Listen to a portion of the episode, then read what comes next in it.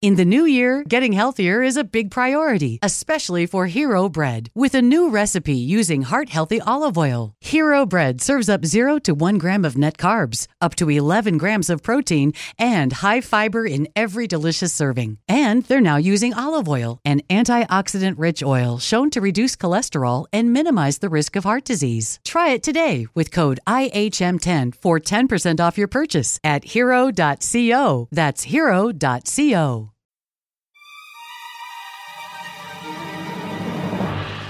But damn it, if the bad guys hadn't followed her there.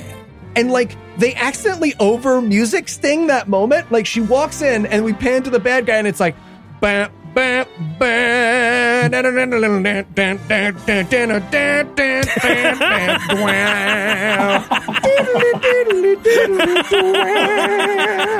I wanted it to pan over to a guy with the electric guitar and they're like, put it up, Mike. Sorry.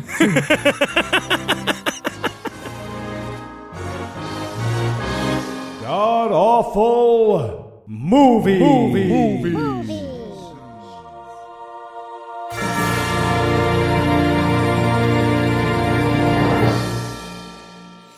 Welcome back to the Gamcast, where each week we sample another selection from Christian cinema because every so often it pays the fuck off.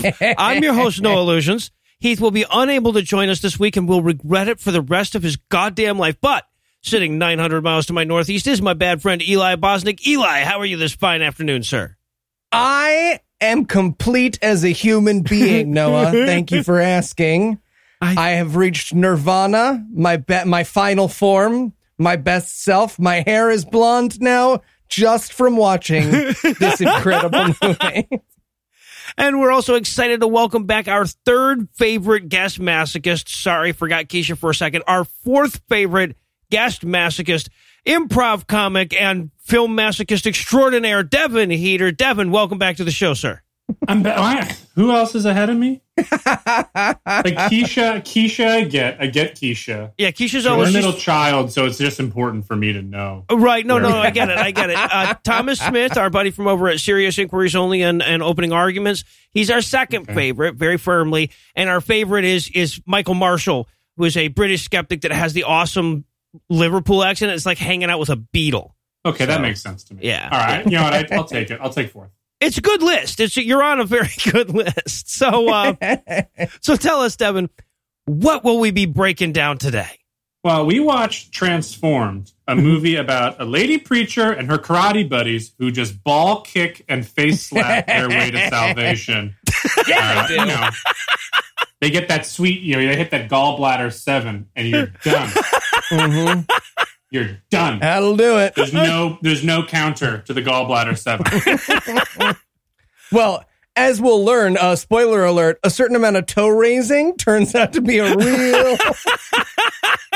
But it's got to be sequential toe raising. Yes, this was Yeah. so goddamn amazing. Toe raising. I Yes, believe is the exactly. Preferred term. Alternating synchronized toe raising, Very important. That's going to make sense eventually, folks. We promise. That's foreshadowing. We did some foreshadowing there. So, Eli, how bad was this movie?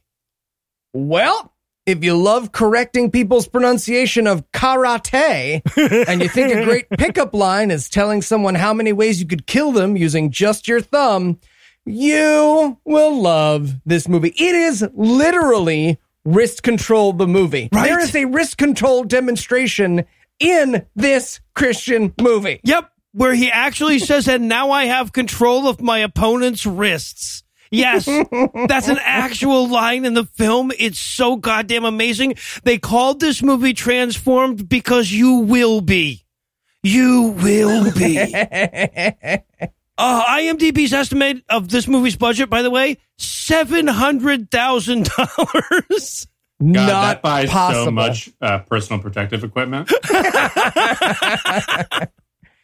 It's not possible they spent $700 on this movie. Oh. it's physically impossible. There was $699,989 worth of cocaine on that budget, I think. You know, I think that's I think that's what the hammer charges to show up. Okay. Oh, that's true. we do see him renegotiate his contract in the middle of the film. So uh, s- s- to be fair, literally everyone will renegotiate their contract on absolutely everything in this movie. Oh, all right. So, is there anything you guys want to nominate this one for being the best at being the worst at? I mean, this is the best depiction of an angel pedophile ninja that I've ever seen. Uh, I've seen a lot, to be fair. Right. No, exactly. Exactly. The Venn diagram of angels, pedophiles, and ninjas is just one big circle. I should point out that character, by the way, is the writer of the film. And as much as the toe raising joke will eventually make sense later, the angel pedophile ninja will not. We will just stare in awe at those three words throughout this entire film, and we will never be able to give you any more context for those. I was going to go with best worst psychic film description. Okay, because like on IMDb and on the, the the film's website and shit, it says this film will be a dramatic and controversial story about yada yada yada. Like it's a bold prediction of what this film is, in my opinion, that misses by quite a lot. Yep. Yep. I'm going to go with best worst climactic battle. So, uh, kind of already gave it away. Angel pedophile ninja. but this movie basically ends with Indiana Jones pulling out the gun and shooting the guy with the scimitar. That's the like climactic ending of this movie. Well, what I love about this movie's ending is that there were like definitely seven people in an argument about which one of them was the main character that never got resolved. Right? Oh, I, I literally like I, I I can't name any character whose name isn't a tool. Yeah. They compromised and just shot everyone like everyone was the protagonist, including the character who will have no backstory, lines, or purpose. Which one of those are you talking about? Literally, there's at least three of them I can come up with. All right. That's true. Well, I tell you what, we have kegs worth of kick ass to tap. So we're going to pause for a quick break. But when we come back, we'll dive into all the high flying karate action that is transformed. Hey everyone, uh, welcome to Terrible Meat Cook Anonymous. I'm Dave. Uh, why don't we go around the room, introduce ourselves? yeah, so I, I'm also Dave. That's fun. Uh, I used to make some pretty bad meat decisions. You know, microwave chicken wings. Hell, microwave steak. Uh, But I'm getting better. I'm still getting better. it's very nice, Dave. Hi, um, I'm Dave. I used to enjoy a well done steak with extra ketchup. Oh, and and how is your recovery coming? Well, thanks to the high quality meat I get from Butcher Box, I make meat in a way that isn't horrific and disgusting. Wait, wait. What's Butcher Box?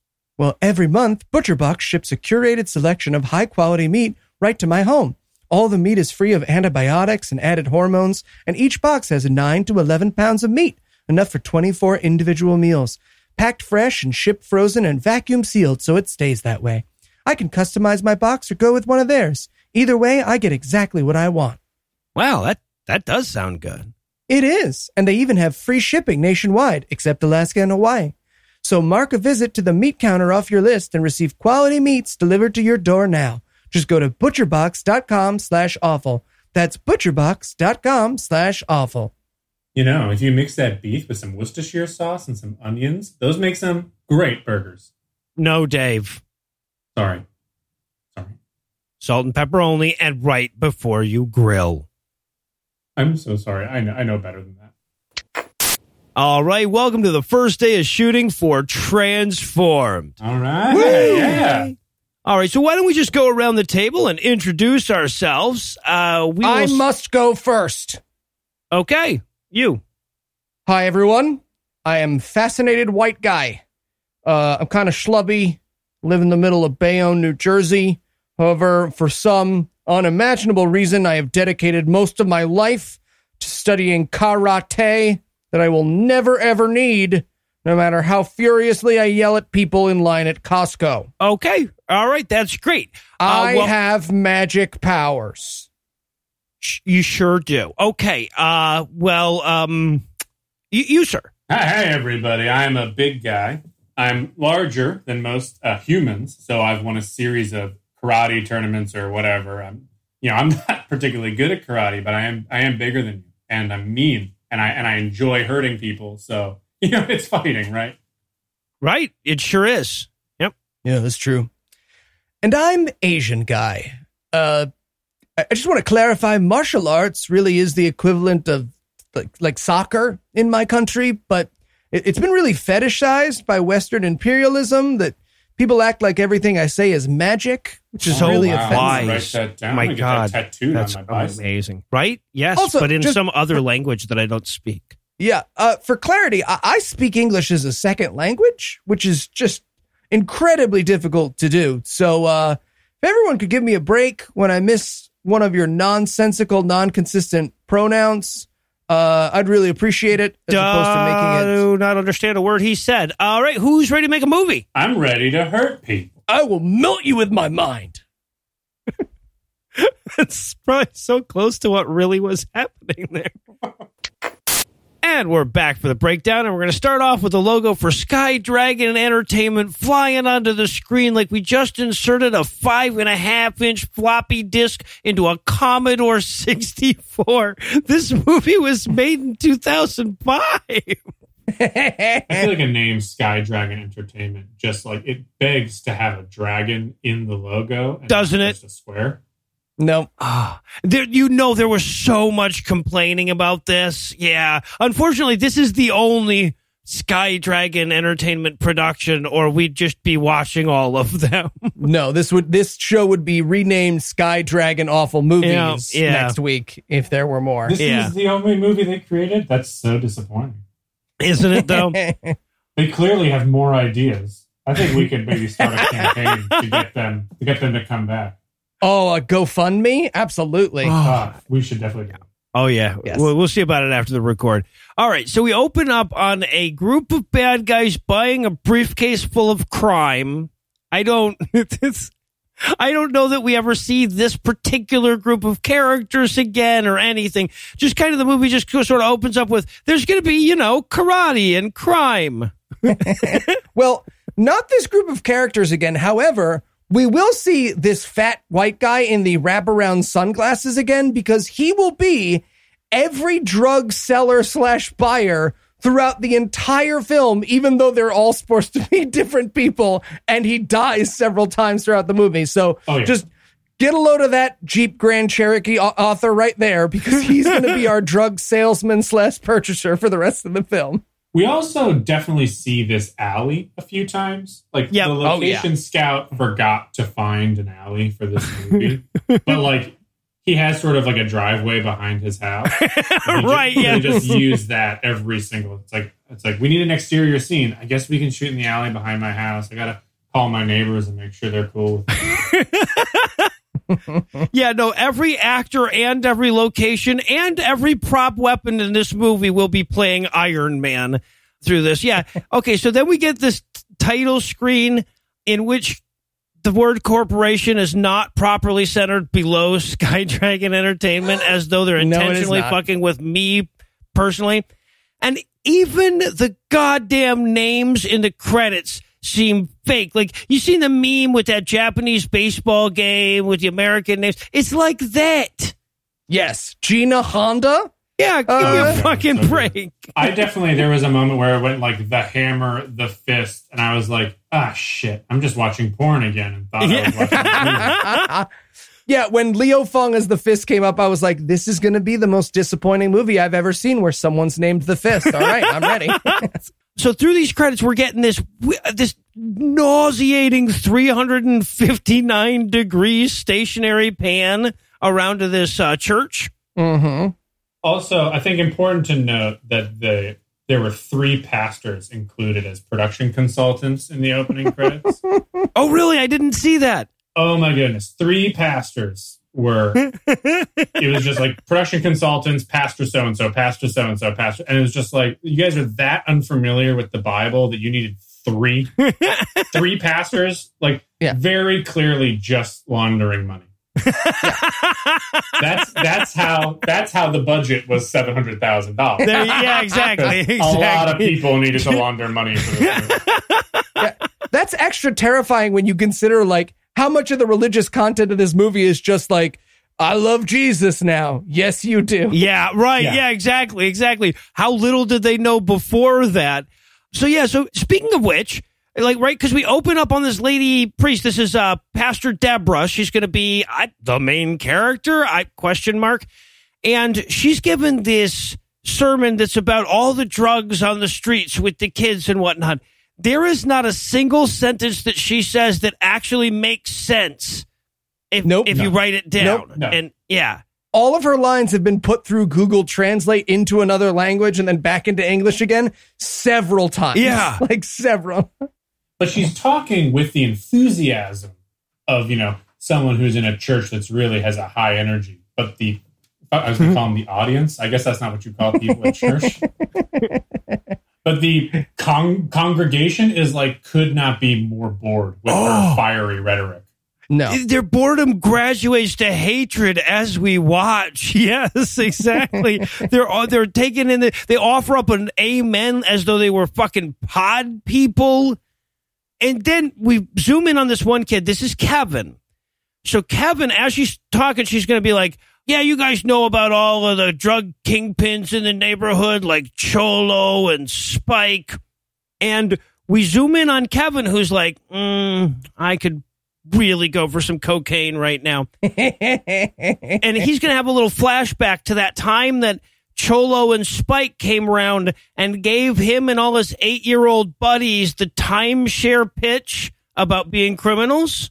Oh my, it's the best. The be a drug mule sales pitch. Just like, I, by the way, which involves, I know what eight year olds like fine dining and going to the best pubs in town. oh yeah you guys want you guys want to eat the best restaurants go to the best pubs have you thought about your roth ira how diversified are you come on kids i know what you like Yeah. have a Pokemon card, and also here's my here's my stock guy. He's he does great. Yeah, and dental. Ooh, yeah. So yeah, once the kids realize that they can't afford not to join this criminal enterprise, this grown ass man walks up to a nine year old. And that's the thing is, we, they didn't use like 14 year olds and fit. These kids are like eight, nine, and 10.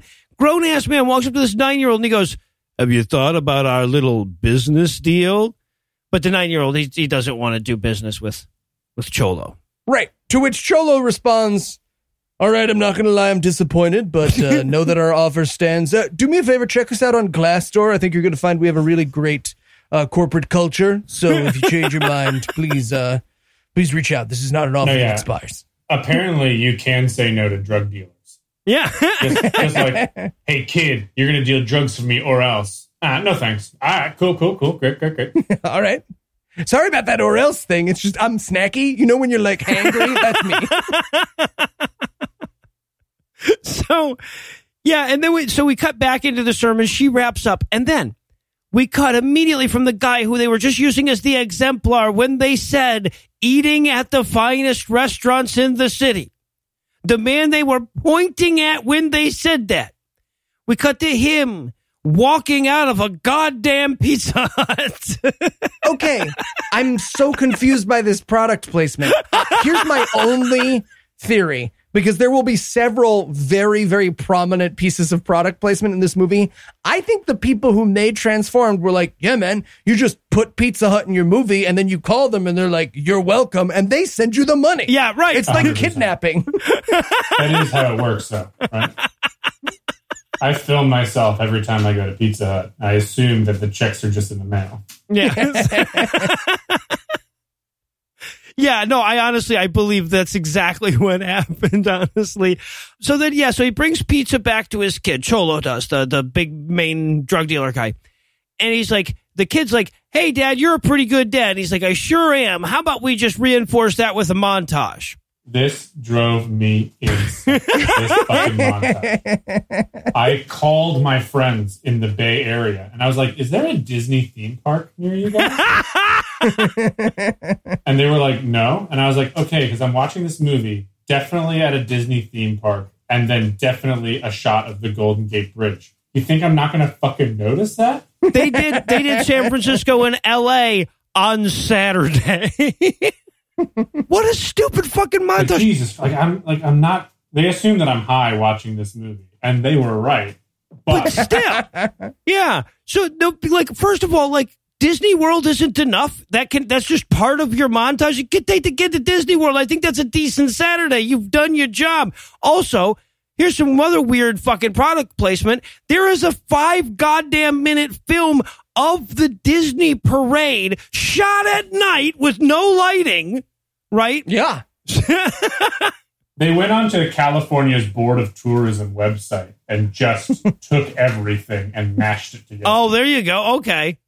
Worse, I think he just took his vacation videos. Right? I think they were like, oh, and then there's a montage, but we can't shoot it. Hey, you've got a son, right? Do you guys ever like hang out? Can we get some of those videos?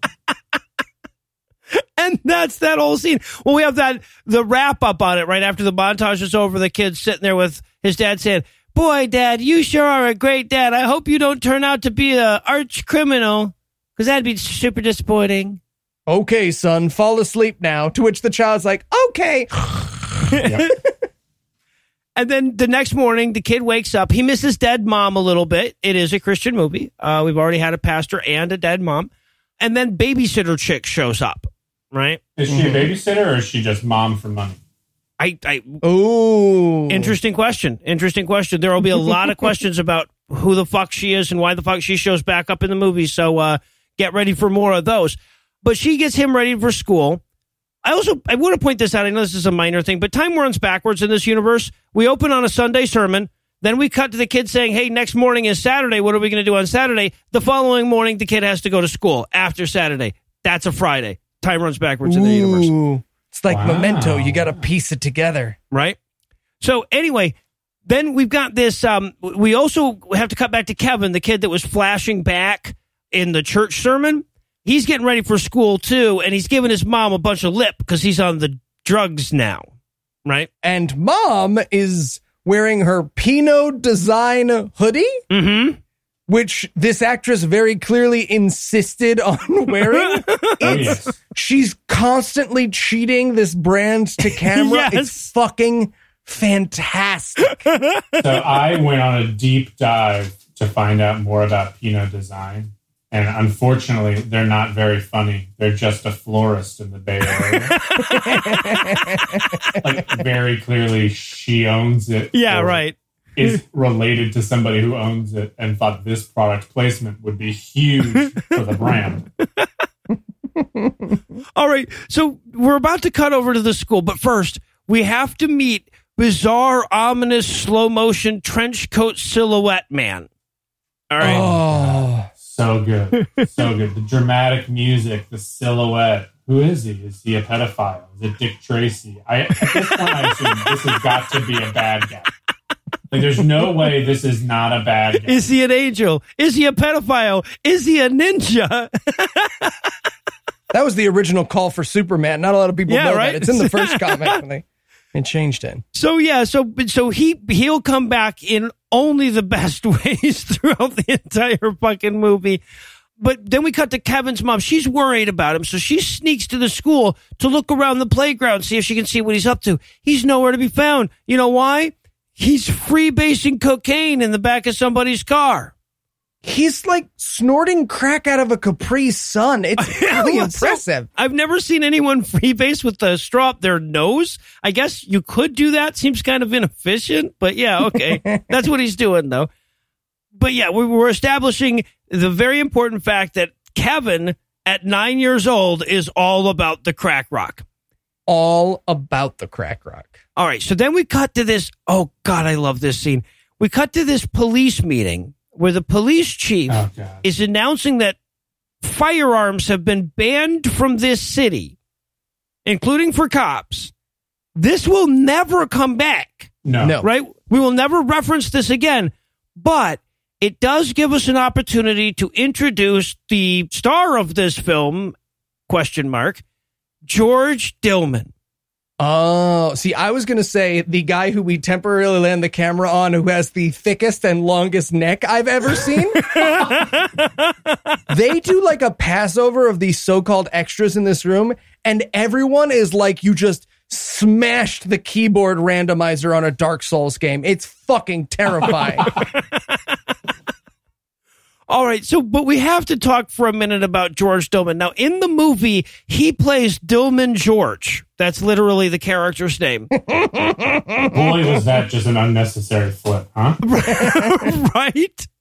And he's here to explain to all of these police officers how they can get rich by using pressure points and then there will be pressure points below their pressure points and soon the pressure anyway so he's going to give a i shit you not 5 minute long demonstration montage in the middle of this film about wrist control Oh, Oh but even it's better, amazing. it's magic wrist Yes, control. yes. Right? Because what this guy does is he delivers a series of chi pinches, and the people go, ow, ow, ow. And he goes, see, totally incapacitated. Totally incapacitated. Yeah, I like I like this. If you grab someone's ear and rip it off, it's magic. Yes, yes, he demonstrates the the my grandma's mad at me and wants me to walk into the other room technique. now, Devin, you actually have a little background on George Dillman. Would you care to tell us who he is? Yeah, so George Dillman is a uh, is a really great, really fantastic martial artist. He apparently actually very good at karate in the seventies, eighties, a while ago. He has pictures of himself with Muhammad Ali and Bruce Lee. Mm-hmm. So he, at the very least, stalked both of those people. right? Yeah. And he, you know, obviously believes in his pressure point chi no touch knockouts. So he allows National Geographic's debunking show to examine his protege doing no touch knockouts to an Italian scientist who doesn't get knocked out. and his explanation for why he doesn't get knocked out is the mm. greatest thing ever. He's like, well, you know, well, so first he starts with, he starts with, well, this guy's a total non-believer. And then recognizes that that means you have to believe that this works for it to work. For your knockout And so technique to work. Yes. So he backtracks and he goes, I don't know if I should be saying this on TV, but if your tongue is in the wrong place, that nullifies it. if your one toe is up and one toe is down, that nullifies it. And then if they try to do it again, you switch the toes and that nullifies it. Yes. And if you're breathing, that nullifies it. And if blood is coursing through your body and your heart beating, nullifies it.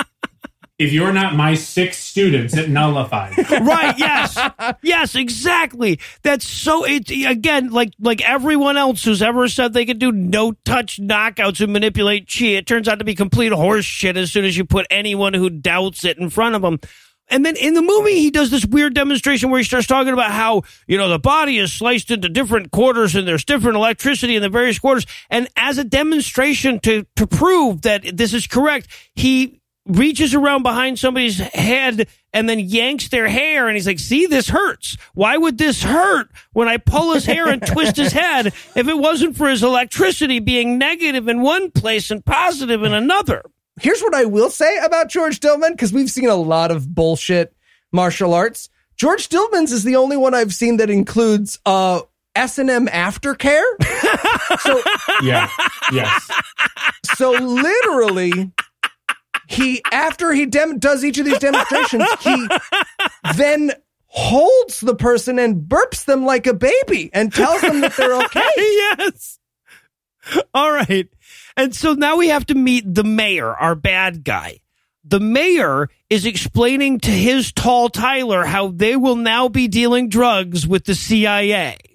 And Tall Tyler, by the way, who will only appear in this scene, goes, "Excuse me, Mayor, aren't drugs illegal?" to which, to which the mayor replies, "It's okay. We're under government immunity." Exact quote. If you know what I mean. I do not know what you mean. which like uh, is like a little bit like they really don't have to worry about being prosecuted if the CIA came to them and said, "Hey, we want to sell drugs in your town." Yeah. No, I think they're pretty much good on that. Like you are pretty like, well, hey, why are you dealing drugs? Oh, because the CIA showed up and told us we had to. All right. Or well, yeah, Hey, we'll, we'll talk to them. That's, that's a pretty good excuse. All right, so now we cut to Dillman having dinner with this woman who's going to show up two or three other times in the movie. and who's maybe the same actress as the as the babysitter from earlier. I could never decide whether they're the same person. or. Ooh, that is strong possibility. Interesting mystery. Now they have a conversation here. I can't tell you much about what was said because the background music and chatter of the other d- diners does not give a goddamn that we're trying to listen to this conversation. Uh, you mean someone's nephew's fucking amazing ska band that drowns out the entire. as far as the chief of police knows, there was no volume configuration on TVs and laptops that made this in any way audible. It was Nope. pretty impressive. Nope, it was pretty awful. Yeah. But I did pick out that he works for a mysterious government agency which will remain unnamed throughout the film. His boss and hers is Mr. X, Uh, that never comes back, which is the best. right? Yes. I just want to touch on one other thing in this scene. So they're supposed to be having dinner. George Dillman is going to town on this food Yes. while he says his lines. So if you could hear it, which you can't, you would probably hear, so anyways, Mr. Rex, we've got-" which means at some point someone had to be like, hey, George, we're, um, it's just like a dinner scene. You don't have to, uh, uh, if you put a steak in front of me, I'm going to eat it. You know, Joe, we're probably going to do multiple takes, so you probably don't want to eat Multiple that steaks. Got it. Great. Oh, I can't wait. Nom, nom.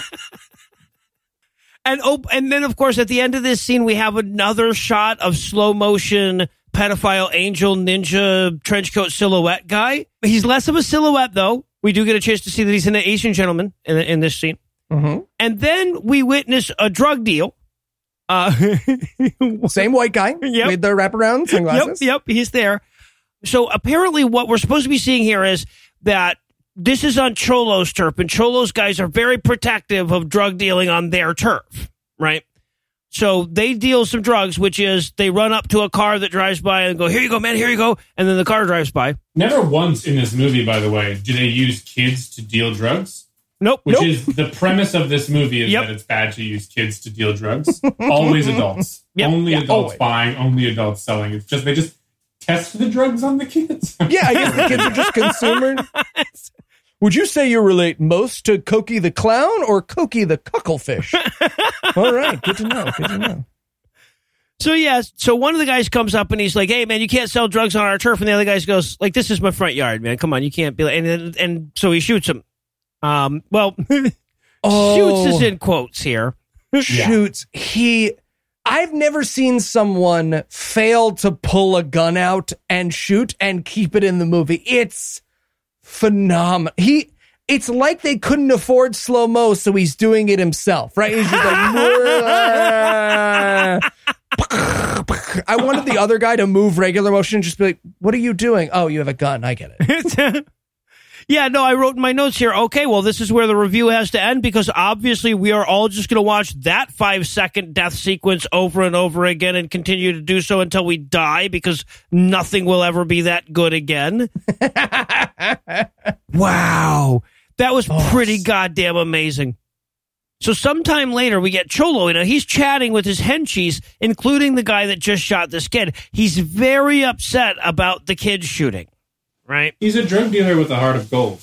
Yeah, heart of gold to the point that he he he won't say bullshit in the movie. He goes, uh, "You're you're killing kids. We're about to do this big deal, and you're going to stir up the media with all this bull crap." I'm like, "Wow, man, it's not all that Christian, but it's filled out the fucking bingo card already." Did one of you guys murder a kid? Be honest. I'm gonna turn around. Whoever puts the dead kid on my desk, not in trouble. Not to mention that we're like two weeks into this movie or 20 minutes into this movie or however long this movie is. And I have no idea who the hero or the villain are. And I think it's both this guy. Yeah, right. No, Yep. you, you could be correct there, right? So, okay, so then, then we have to have a, a quick scene where we're going to flesh out the Pastor Deborah character. She's going to make a late play at being the main character here. Okay. this is the concerned scene where the characters will end every sentence by accident with concerned. It's just literally the entire time. We are concerned. There are crimes and drugs. I am concerned. Are you concerned? Because I'm concerned. Yes, we are concerned. And I love that Pastor Deborah and mother of murdered child come to the mayor's office, and the mayor goes, "So, how can I help you?" Yeah, what what do you guys want? It's like, it's like did you, this is the murdered woman, the murdered child mom. Like, what do you think? She, my taxes are too high, Mr. Mayor. exactly. I got these parking There's tickets. been this pothole outside my house. Do I still get the child care tax credit at the end of the year? Because I had a, I had a kid in the house. I'm sorry, I just got turned around. Where do I go to pay this parking ticket? yeah, right. Why don't you have online water bill pay? This is fucking ridiculous. So, okay, preacher lady drives away because the mayor seems curiously unconcerned about all of the drug dealing in his town. So she's driving away. She's talking to an Asian gentleman that we have not met in the movie yet, who will disappear at a certain point. And she says, You know, I'm starting to think that there's a conspiracy in this town. I don't think Cholo is really the main bad guy at all. And the guy nods along and he's like, Are you thinking what I'm thinking? And she's like, Are you are you thinking that we should be vigilante pastors because like, like superheroes like Batman? Because that's what I was thinking. Vigilante pastors. Yeah, absolutely. All right, good, good. Nothing better than a vigilante pastor. I mean, is, is there a better thing? Uh, no, I'll wait. not in cinema. All right, so now we get we cut back to Kevin. He's getting home to his mom and giving his mom a bunch of shit because he's on all the drugs. Right. This is where she asks Kevin, "What's the matter? Did you have a quarrel at school today?" Was it the haberdasher's son? Was there a rapscallion involved? Tell me. a quarrel? I bet she, you know, did you have a quarrel? Cut. Can we just say fight? No. I'm saying quarrel. I'm saying quarrel, and I'm wearing this hat for my florist shop. Fuck Yes, you. she's wearing the hat for the florist is again. yeah, that's right. She was. God, I love this woman. So Oh. And you know they can't say fight because every time they do, George Dillman runs in the room and pretends to knock you out until you fall down and hold still. and then he fucking rocks you to sleep for 20 minutes. yeah, right. Burps you. Yeah, so so the mom, the Kevin's mom, talks to Pastor Deborah. She's like, "Yeah, you know, I'm really worried about my son. He's acting like a 13 year old ever since he turned 13. You know." She's like, "Yeah, that's rough. Uh, probably needs to go to church more. You know, Makes sense to me. because I guess when all you have is a savior, everything looks like a nail wound. I, I don't know how that it doesn't work. I guess as well as I thought it would. Anyway, so then slow motion, ominous trench coat pedophile angel ninja walks by. I, have to point that out every time that happens. Because when, when, whenever you're confused, he just walks by, and you go, "Oh, I get it. yeah, right. Oh, I get it now. There's a crazy ninja pedophile. Got, it, got it. At this point, I wrote in my notes, is he walking into a movie that he's actually in? Yeah, he's just he's just cutting through. He's just passing through this movie. Sorry, sorry. I'm an He's extra just- in a Jet Li he's just on the same studio lot. I'm sorry, I'm filming The Crow 3. I don't know what it is. So okay. So then we get mom going in to wake up Kevin for school the next day, but he's dead from all the drugs. Jeez, I can't. What a fucking lightweight. He's been doing drugs for like a day and a half. Oh, Like, come on, kid. and this actress shakes the fuck out of this child actor. Yes. Like, he opens his eyes and is like, ow, stop, stop. If he wasn't dead before, he is now. yeah, absolutely. So yeah, so the kid dies from all the drugs. Mom walks off all barefoot and crazy. We have this all like this long sequence of scenes like re- establishing that she's lost her mind because of the death of her child. Yeah, it's a very sensitive portrayal of the loss of a child. I'm just writing in my notes in all caps. What is this movie about?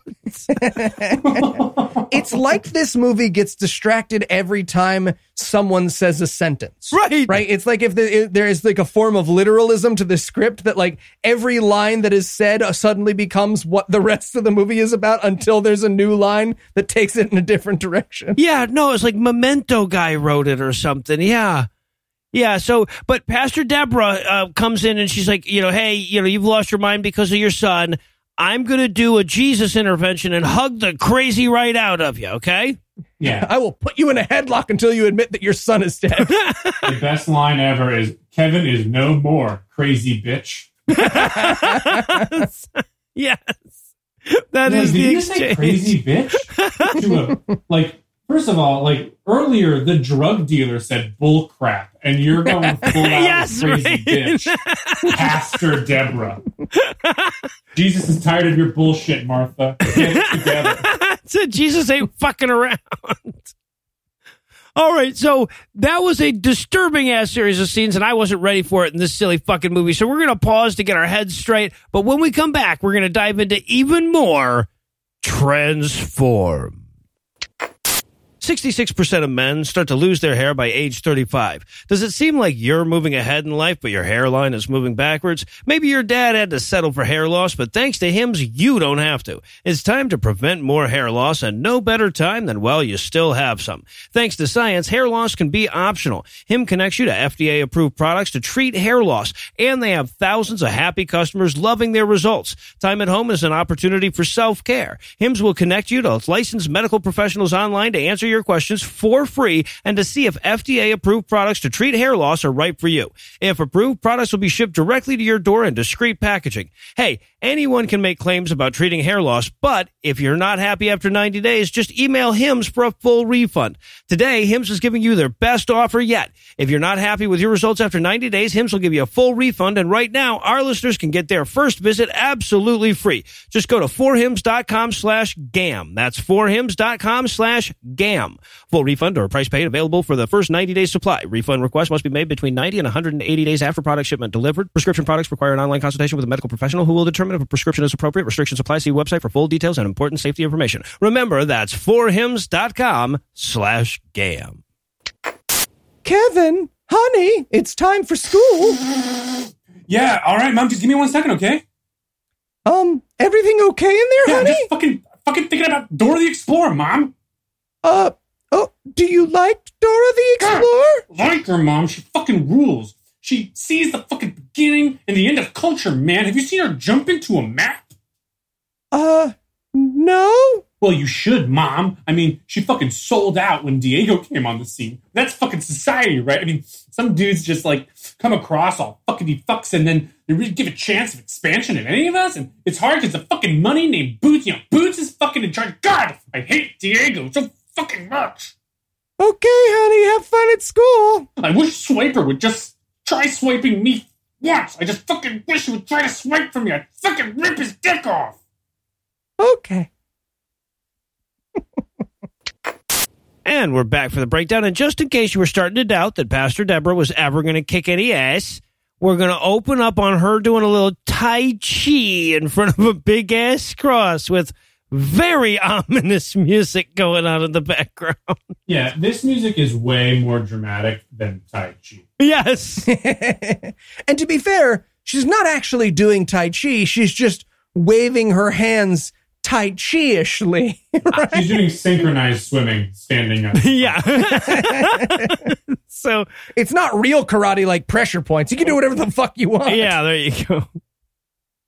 So, yeah. And then we see her, we cut straight from her doing the Tai Chi to her going into the middle of the fucking drug dealer line down meeting. right? Which, like, I assume because of it just like smash cuts to the, that it's like the location is like around the corner from where she's doing Tai Chi. Like the drug dealers meet up in her garage. Yeah, right. Like she heard them and she's like, God damn it, I was in the middle of my Tai Chi. I'm going to go tell them off. Oh, we got drug dealers again. You know what they say? If you have one, you have a thousand. So yeah, so she she goes in and she's it's it's the drug dealers, it's Cholo and and his uh, henchies and a bunch of nine year olds. So she goes in there and gives all the kids the three count. Right? She's like, you guys better all leave this drug dealer meeting in one, two. But the idiot doesn't do two and a half. She just counts to three and nobody leaves. you got to give him a two and a half to think about the consequences of three. exactly. Yeah. yeah, the kids don't know their cues, so she gets the three and she's like, Come on, leave. You fucked up the whole counting thing. Right. right, so Ch- Cholo's like, all right, I'm sick of her shit. Beat her up, henchman. And then, so she gets into a fight with the henchman, but she knows Tai Chi, so she very slowly kicks his ass. They did not even pretend to try to teach her karate or stunt work for this movie. They're No. just like, yeah, you know what a kick is, right? Yeah, just do it. Just throw one of those out there at Larry. It'll be fine. But like her hammies were sore, so it's a very slow case. Oh, oh, oh, sorry, I jogged yesterday. Yeah, there you go. Yeah. that'll get her. Oh. She's Oh, like picking up her leg with her hands. There you go. so, all right. So then I guess from there, her and that Asian dude she was with earlier go on a rampage just beating up everyone with cocaine. Good God, and this is just assault. They just walk into a pool, Yes! pool hall, and anyone with like a tattoo or no sleeves, they're like, "We're gonna fucking murder you." she very clearly rolls over the pool table and kicks a guy who is entirely uninvolved in the fight up to this point.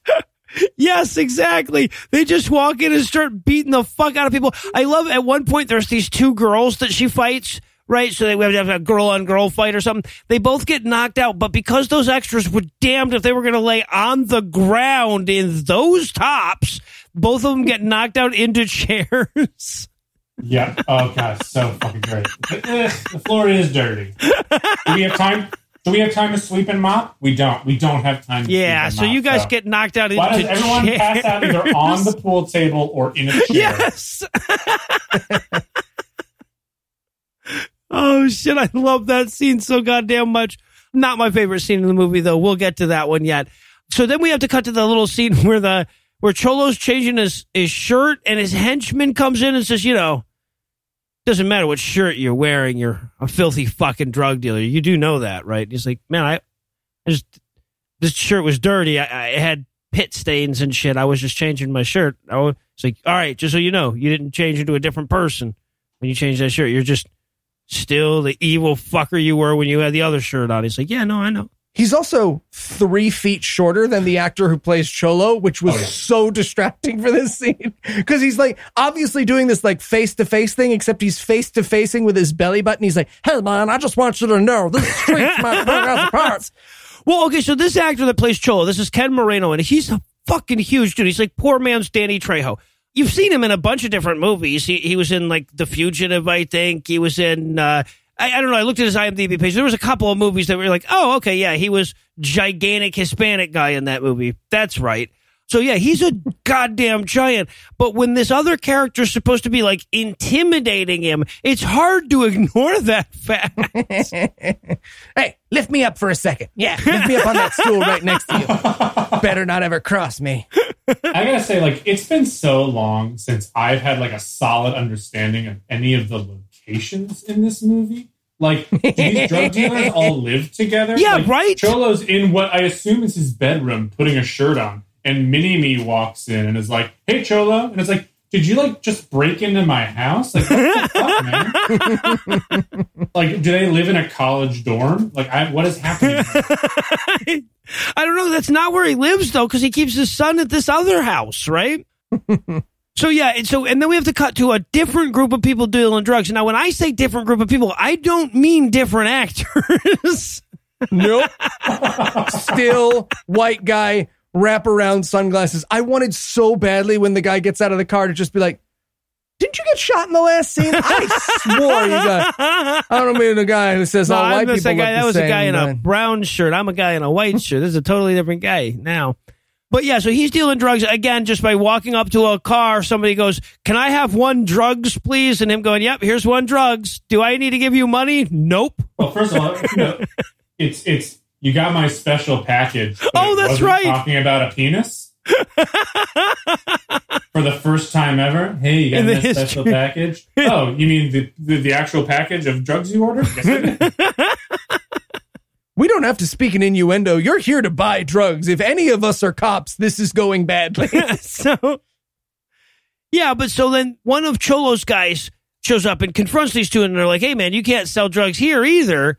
So they beat him up. They beat up Cholo's guy, and they drive off. It's unclear whether they beat him up for stopping them from dealing drugs or for having the tightest belt I've ever seen. I just wanted one of these scenes not to end in violence for them to be like, all right, well, where can we deal drugs? And then it flash cuts to them pointing on a map, and he's like, all right, you see this 14th and 5th? There's a lot of good foot traffic there. That's all yours, right? I'm not trying to keep you out of business. It's really, it's just, a, it's about saturating the market. You understand? no, we understand. We understand. So- you guys want to go to Cordoba? But no, instead, they beat this guy up. One second later, Cholo shows up. So it's time for us to have our car chase in a $14 budget film, right? Oh my Mm. god! Very clearly, everyone's obeying the speed Yep. limit and using their turn signals and stopping at stop signs. But the music is dramatic, and everyone's looking over their shoulder a lot, so it's a chase scene. Well, they've added screechy sound effects. At one point, they speed up the footage a la Charlie goddamn Chaplin. They sure do. But they don't do they don't not do that because there's a pedestrian who also starts walking as quickly in the background of that scene. right. So there's just a lady power walking alongside the car all of a sudden. well, and then at a certain point, they they realize apparently, oh yeah, we're not. All the cool stuff in a car chase involves, you know, breaking the law or fucking up the car. So they have him get out of the car and start a foot race. But the two gentlemen that he's chasing are way heavy fuckers, and Cholo is in really good shape. So them trying to film it, it's like you know when you're chasing a three year old, but you can't catch him, or that fucks up the game. you know, Cholo's like walking by him, going, "Oh, I'm gonna catch you any minute. Oh, you better not get away." They're in different shirts by the time he does get to them because they soaked through his sweat. right? oh, I love it so much. Eventually, they're like, "Wait, where did he go?" Apparently, Cholo got around behind him, and he's like, "Oh, you know, it'd be awesome if, if I swing around in front of him and I hide in this bush until they think I'm gone, and when they think I'm gone, I'm going to jump out and whip their asses. It'll be go- it'll be fucking awesome." So that's what he does. Good to know that he has a sense of the dramatic. Meanwhile, Fred Goddamn Williamson is in this movie as well. Now, he, I don't expect anybody to re- recognize the name Fred Williamson unless they're really into blaxploitation movies. He did a lot of like he was in every goddamn thing back in the seventies and early eighties, everything that was like low budget and shit. You might recognize him from Dusk Till Dawn. He was the big black dude that kicked ass in the last act of uh, of Dusk Till Dawn. Eh, When you see him, you'll be like, "Oh yeah, he fought somebody in something I saw or whatever." I've thought about that mustache while having sex before. Exactly. Whoever this guy is. right, right, exactly. Yeah. But he is suddenly introduced to the movie. He's getting a call from that girl that Dillman George was having lunch with. He is Hammer, and they're going to need Hammer to also be in this movie. Uh, we're putting together wacky martial artists. It appears you're doing clicky stick fighting. So, uh, clicky stick fighting guy named Hammer, pressure points guy, and spoiler alert, there's a vague, blurry guy who I think I also hired. He's going to be in the movie as well. you might be Jesus. We don't know. In the middle of this scene, a cat meows audibly in the background. Yes. and it's just like no like come on like this was easy but one thing we well, the only thing we know about hammer is that he wants to get paid yep. so he's like nope we did it in that take we're moving on And they do this thing that they do with everything in the movie where he goes, My usual fee. And she's like, Yes. And he's like, Great. What a pointless series of sentences for this movie. So, and then we get the scene that this movie and my life are all about. Oh. This is the scene where George Dillman begins by dropping into a split because Van Damme has nothing on this guy. Nothing. Oh, credit where credit is due. I did not expect George Dillman to be able to do a split. I didn't expect George Dillman to be able to climb like an unbroken set of stairs. So when he dropped into a split, I needed time to recover. so, there is a not insignificant chance that those are not his legs I'm just throwing that out there. Right. Maybe he can do a split. Maybe this is they blew their budget on this bit of movie magic. so, so yeah, so he's just out there, you know, doing the splits, stretching it out, you know, like you do. And this guy walks up and he's like, "Oh, it's the pressure point guy. Eh, I don't believe in pressure points." Oh yeah? What if I hit you in the gallbladder? Foot punch. Yes.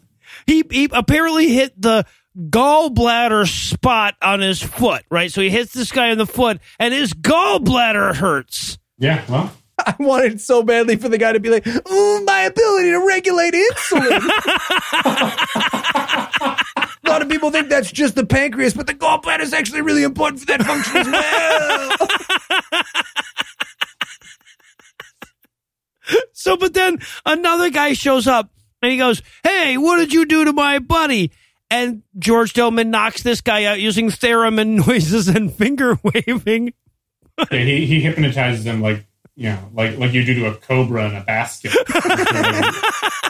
Sort of like move around a little bit, and it's like, ah, where am I supposed to be looking? Ah, I'm tired.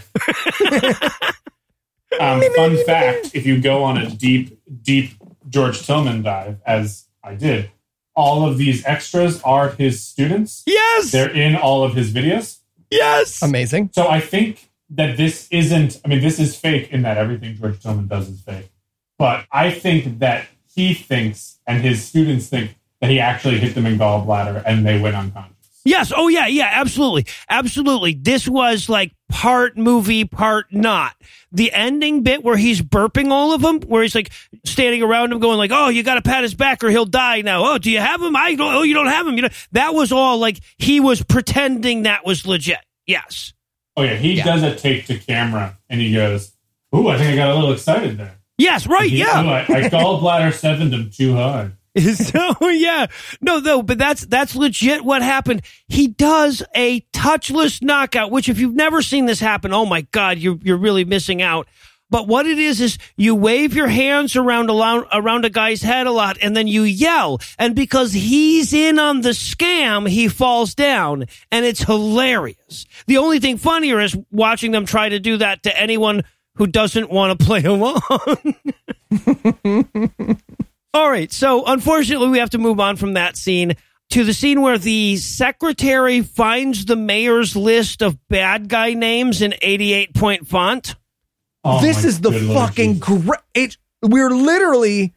It's just a large print Word document that she's scrolling down, and the mayor's name is highlighted, and she's like, huh. like Clippy makes a cameo in this movie.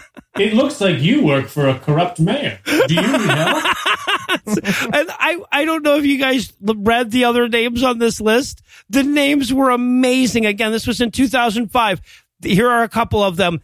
George W. Rush, Dick Chen, God. Jacques Chapak, Rumsfeld Johnson. Jesus Christ.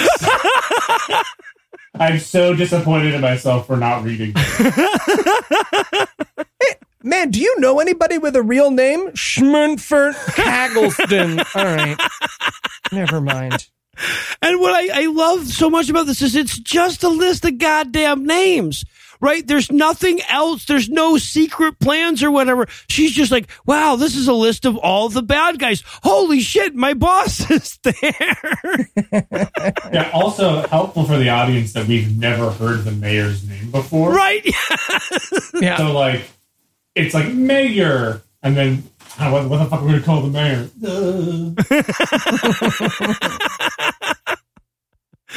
but the mayor like walks in and she like shuts the file down like he caught her watching porn or something. So, but he knows something's up, right? He doesn't know what she's found, but he knows she's found something. Man, he should stop storing his private documents on her computer. Yeah. And they zoom in on him like the dramatic chipmunk. I mean, they, they almost use the music. It's fucking fantastic. And again, it's really worth remembering this movie was made in 2005. Yeah. All right. So the secretary calls Pastor Deborah and she's like, I'm pretty sure you're the main character. I don't, I honestly don't know. Because if you're the main character, what the fuck is Dillman George in this movie? But anyway, I found some incriminating evidence. I need to talk with you, not on the phone right now as we are, but in another scene so that I can get kidnapped between now and then. Okay. Okay. also, when you discover corruption, federal whistleblower laws dictate you have to call your pastor. like, don't call the authorities, certainly. No, no. But yeah, so she goes to meet Pastor Deborah to spill the beans, but just then Cholo's guys show up and kidnap her. Oh, the easiest kidnapping ever. It was so nice of her to not struggle. Not right? just not struggle, but she like scooches herself into the car. She's like, ow, ow, ow, my arm, my arm, pinching me. well, she starts to struggle, and the guy's like, shh, shh, shh. And she's like, oh, oh, he said, shh. All right, all right, library Mm. rules. Well, I'm gonna need a Vinky as well. So and and it, she, so they're like, "What are you doing going to see Pastor Deborah?" And she's like, "Ah, you a spiritual uh, guidance." And then they're like, they pull out her three and a half inch fucking floppy disk and go, "All 2005. right." and again, 2005, we were over floppy disks, right? I believe we were. Like we were, we got to be at CD-ROMs by 2005. They had to take like they had to get this donated to them by a library, right? The library, hey, it looks like you guys need this. Her to just be like, oh, that's disc one of seven of Jill of the Jungle. Don't worry about that. so yeah, according to Google, we stopped using them in '98. So yeah, they maybe had one still laying around, I guess. And apparently, they're to torture the secretary now using the slightly further into a split than my hamstrings are comfortable with torture. Oh my god, it's amazing. And they accidentally go a little too far for this actress's comfort, so then they Oh, have yeah. to scooch the Yep. buckets in again. She uses her safe word. Don't overly torture. We want to torture a medium. Remember, guys, we're not going to put her in a stress position. We're going to put her in a eh, position. yeah, exactly, exactly. they also let her know that they set her up for Yeah. child endangerment. but but not like with the police, with the newspaper. Right? Like they had a story planted in the newspaper saying she had been arrested for child endangerment. Keep that in mind later when the fucking police show up looking for her because of all the child endangerment. Boy, it's like we told we told the police that you did child endangerment. Okay, Yeah. I didn't, and I think my daughter will corroborate that story. yeah, why child endangerment? It's such a weird crime for this. Should we frame her for murder? No. That's- I want something better than uh, theft. Attractive- no, that's not bad enough. Attractive hazard in her yard. Um, we have a lot of drugs. We could we could just make, get her real high and then be like, no, no, no. Those are our drugs. I don't. Fair enough, fair enough. All right, so but apparently Pastor Deborah read about this in the in the newspaper, so she goes down to the jail to find out. Like she wants to talk to the mayor's secretary at the jail. Now they are going to tell us this is a jail. Someone's even going to say this is the only jail in the whole town. But it's very clearly George Dillman's karate dojo Yeah. Very because clearly. there are signs hanging on the bulletin board about the karate tournament on Thursday. That's uh, actually a jail karate tournament. George has a black belt in karate, but this is the first time he's ever eavesdropped on somebody. he, it is his first class in eavesdropping. yes. It's like, no, no, no, don't don't look at them. No, don't don't wave so that they know you're listening. Yes. Don't nod along. Stop nodding ears. along. yeah, I can't listen with my ears. If they flex their toe, I won't be able to overhear. right. Yeah. But so Pastor Deborah comes in and says, I need to see this woman that you arrested for child endangerment. And he's like, Well, no, we don't have her. And, she, and she's like, Oh, that's weird. And she leaves. Now, as soon as she leaves, Dillman George calls her and says, Hey, your friend is being held in a warehouse on 111th Street. And she's like, How would you know that? He's like, It will never be explained in the movie, actually. I just. That is uh, that is uh, where the rest of the movie takes place, and we have no way to get you the there. Script. I could send you a copy. We could eat. Well, you could watch me eat while I show you Yeah. the script if you want. And okay, but now, 43 minutes into the goddamn movie, slow motion walking angel pedophile ninja trenchcoat guy will finally arrive where he was going that very same warehouse. Which really doesn't make sense, seeing as he's been heading there the entire movie. That means he knew that she was going to find the mayor's file, and then he was going to get kidnapped, and that they, when they kidnapped her, they were going to bring her to the thing. I mean, if any of that hadn't worked out, this scene would just be him showing up and being like, Am I early? "Oh fuck, give me one second. I think let me he text." just he, he found out that this mom was into child endangerment and decided to team up with her. hey, I heard I heard you got a kid you want to endanger. I think I could help out with that. My theory is that this character is Jesus, and I actually think that's what they were going for. Um, so yes, of course he would know all of that. Yeah, so they rescue her. He kicks some ass. Pastor Deborah comes in. She also kicks some ass. Mm-hmm. And once everyone's ass is kicked, she saves the secretary and takes her to the church's safe house. This is our retreat house. We don't pay taxes on it. It's it's kind of bad, honestly, that we have just a big free. Ha- don't worry about it. And meanwhile, the lady's like all injured from her torture. I wanted her to be like thighs, so flexible, may never recover. So they didn't, you know, listen, when you're when you when you when you have to pay Hammer, you know, six hundred thousand, six hundred ninety thousand dollars to be in your movie, uh, you don't there's not a lot of room left for lights. No, uh, no. So uh, instead of filming night scenes at night, they just make everything blue. They just for like almost the rest of the movie, there is blue yes, because it's nighttime. Yes. They and and they've literally they're not using blue lights, right? They've put a blue filter over the goddamn camera. Yeah. Yes. and they're filming in the middle of the fucking day. There will be night birds chirping in the background. but it's okay because they got a blue filter, so it's nighttime. All right. So meanwhile, elsewhere, some fucking Miami Vice bad guy rejects walk into a building, do a drug deal, and pedophile trenchcoat ninja gets pictures of this. Yes. So they're meeting with the mayor's like assistant guy, the one who asked if drugs were illegal earlier before he was explained that they had political immunity or whatever. But the best part is that he he's like, uh, do you guys need to see any ID that I'm actually from the mayor? And they're like, actually, that would make us really happy if you don't mind. We'd just love to check your credentials. Oh, okay. Now we'll sell drugs to you. Yeah. Also, like, where the remember how the CIA is involved? They have zero representation in this. Right? At no point is someone like, "Oh, hey, I'm the CIA handler guy. Don't worry about me." It's like, "Oh, no, no, no, no. It's the mayor. The, the mayor hallucinated a meeting. With the CIA. that's, that's why he thinks this is a thing." And also, by the way, so the the one guy is in there taking pictures of this, the trench coat slow motion guy. George Dillman is outside listening through the brick wall with some secret spy device.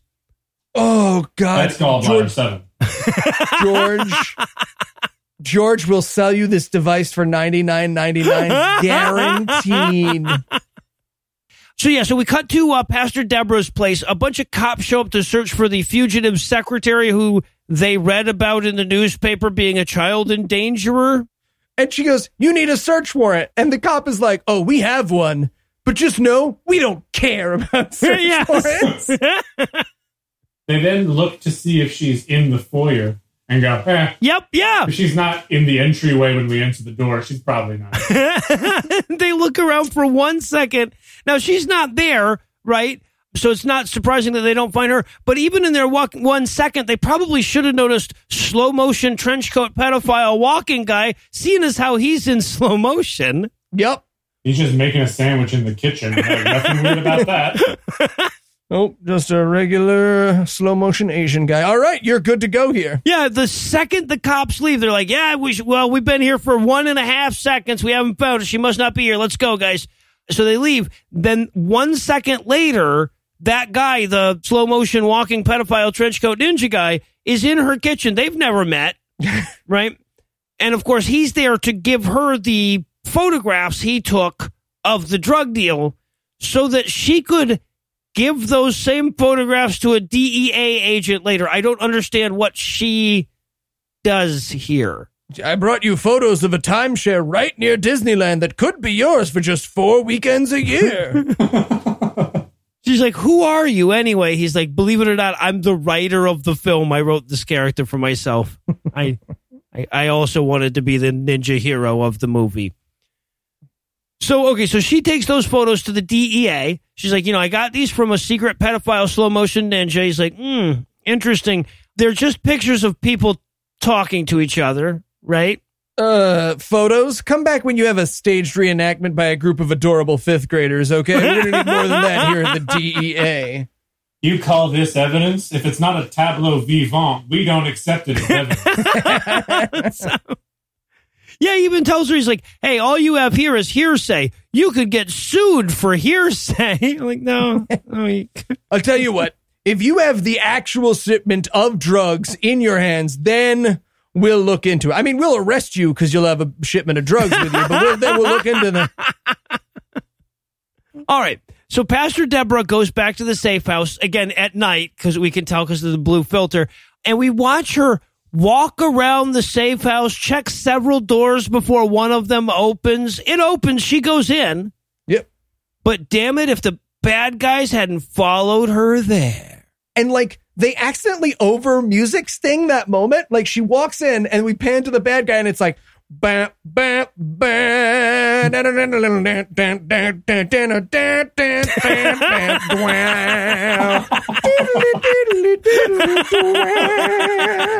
I wanted it to pan over to a guy with the electric guitar and they're like, put it up, Mike. Sorry. So meanwhile, inside, Pastor Deborah is leading them in in prayer. She's saying grace before they eat, and then she's like, "This is her prayer, basically. Dear Jesus, please send back up in the form of a slow motion trench coat karate ninja." But unfortunately for them, bad ninjas show up to attack them. yes, yes. Uh, I was so the appearance of, of ninjas made me so happy. yes, just rocking the full blown ninja outfit. Oh, and this is obviously because they only had three stunt. As we learned from their drug people, they only have two actors, Yep. and one of them is a stunt person. So they just dressed people up occasionally like ninjas. But it's a real drag when your church has ninjas. You got to get ninja traps, and then your wife wants you to get the have a heart ninja traps, and you're like, where am I going to release a ninja? Where am I going to Japan? Because that's where they're from. Yeah, so but yeah, ninjas attack them, and of course, slow motion pedophile trenchcoat ninja shows up. He is, by the way, the Fist. That's the character's name. The Fist uh, shows up. Amazing. Is he not the spider? Isn't there a person called the spider in this movie? It doesn't matter. I think there is a spider too, but yeah, no, he's the Fist. So the two of them are kicking ninjas' asses together. At one point, they literally stop. She says, "Are you ready?" And he says, "Yes." Before they throw the last ninja on the table. are you ready? Because I don't want to hurt you. Okay, all right, good. Okay, he's ready to go. hey, are you Jesus? Yep, let's go. Yes, yes. Yeah. She's like, but who are you? And then he wanders off all uh, fucking Lone Ranger slash Batman slash Jesus style. And now Fred Williamson is in town. And that's that whole scene. That's it. The best thing about the hammer is he will constantly announce his arrival, but not do anything. He's like, "Hello, I'm here within the city limits." Well, yeah, and, and then like they, they we cut immediately from that to the mayor learning that Hammer's in town, and he's like, "Damn it, he's a legitimate actor. I'm pretty sure he's the main character of this thing. I, I don't know for sure."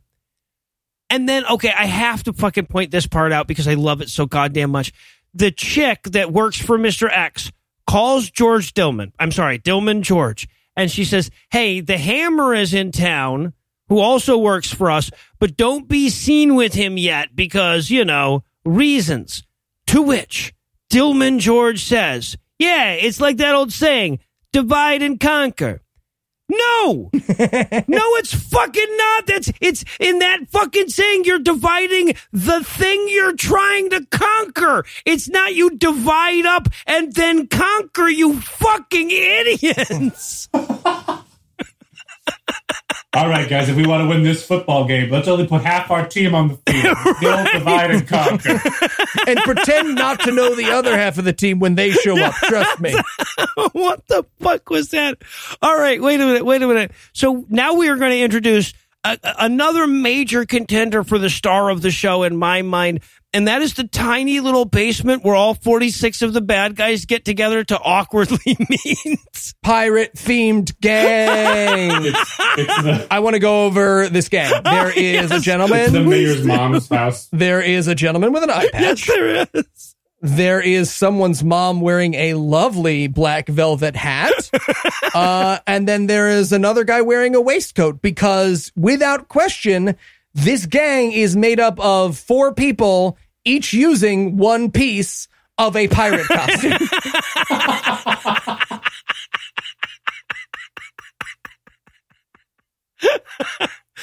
There's a fifth guy over there with a wooden leg. Yeah. There's no question that the fourth guy refused to use the wooden leg because he's just wearing a t-shirt and his arms are crossed because they yelled at him for not using the wooden leg.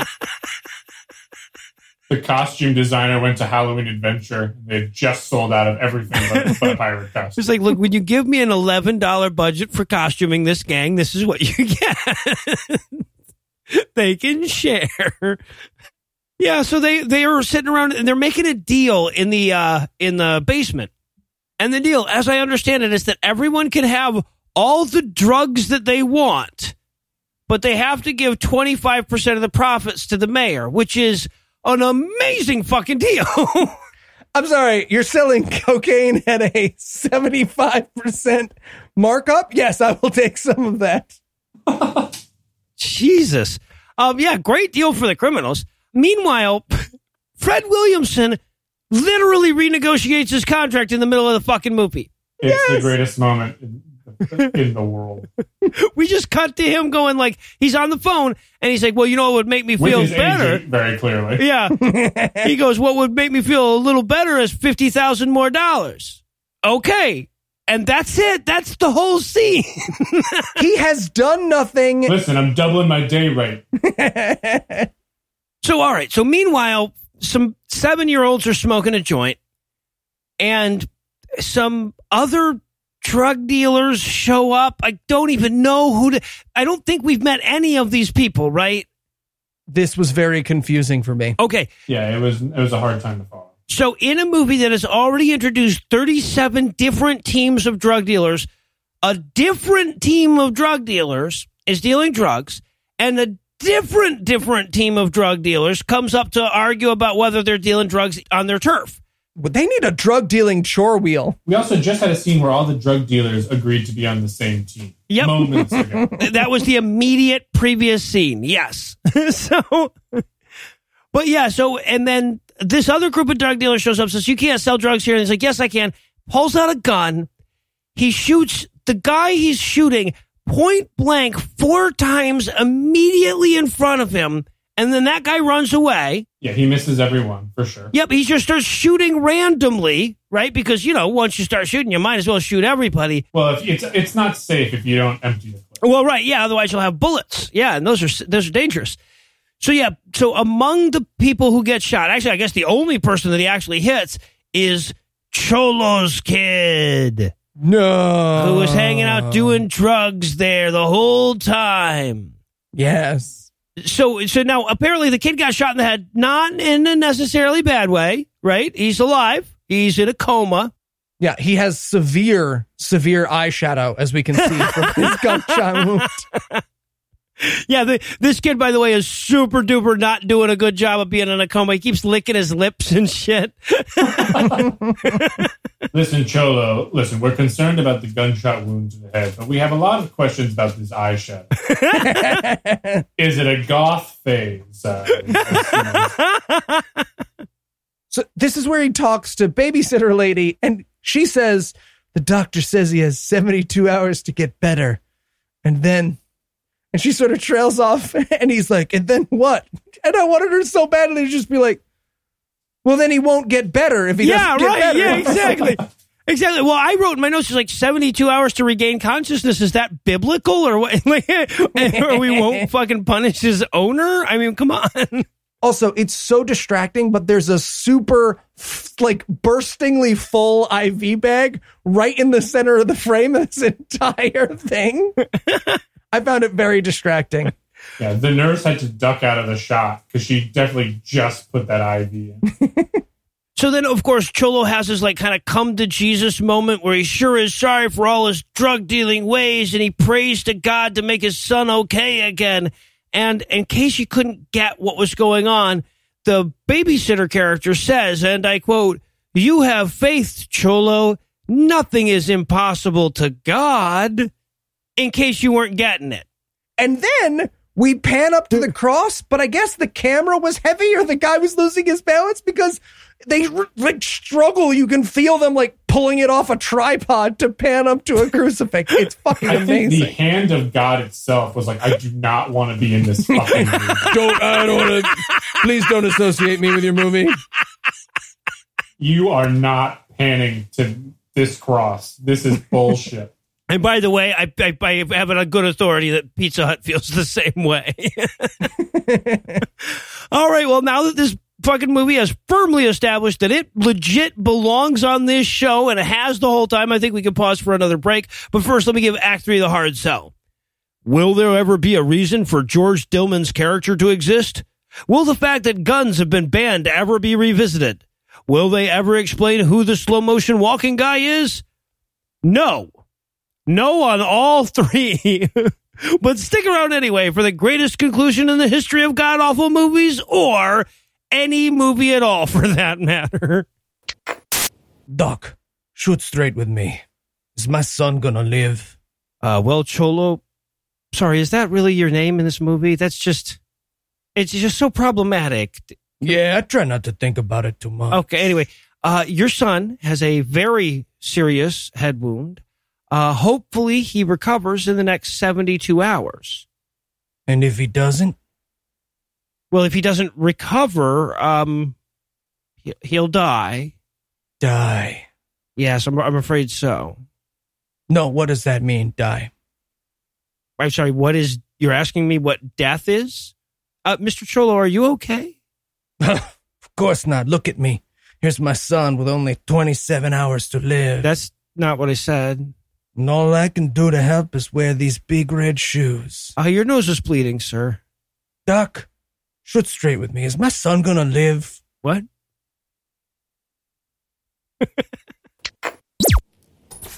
and we're back for still more of this shit. We're going to open up on the mayor's assistant in church. This is where um, Hammer shows up to have a entirely meaningless conversation with him. Oh, it's phenomenal. He's just like, look, I know that you're part of the mayor's drug dealing ring, so you should turn them over to me. And he's like, mm, I don't wanna. And he's like, please? Okay, yeah, yeah, sure. I'll, okay, yeah, if you say please, yeah, absolutely. But but he doesn't. Nope, He doesn't. Right? Like so. never comes up. Yeah, I'm gonna need immunity. Okay, you got it. Well, I thought no, still. All right. Yeah, there right. No, so I would need more than that. Well, but so what's amazing to me about this is that they never explain why the hammer would know this.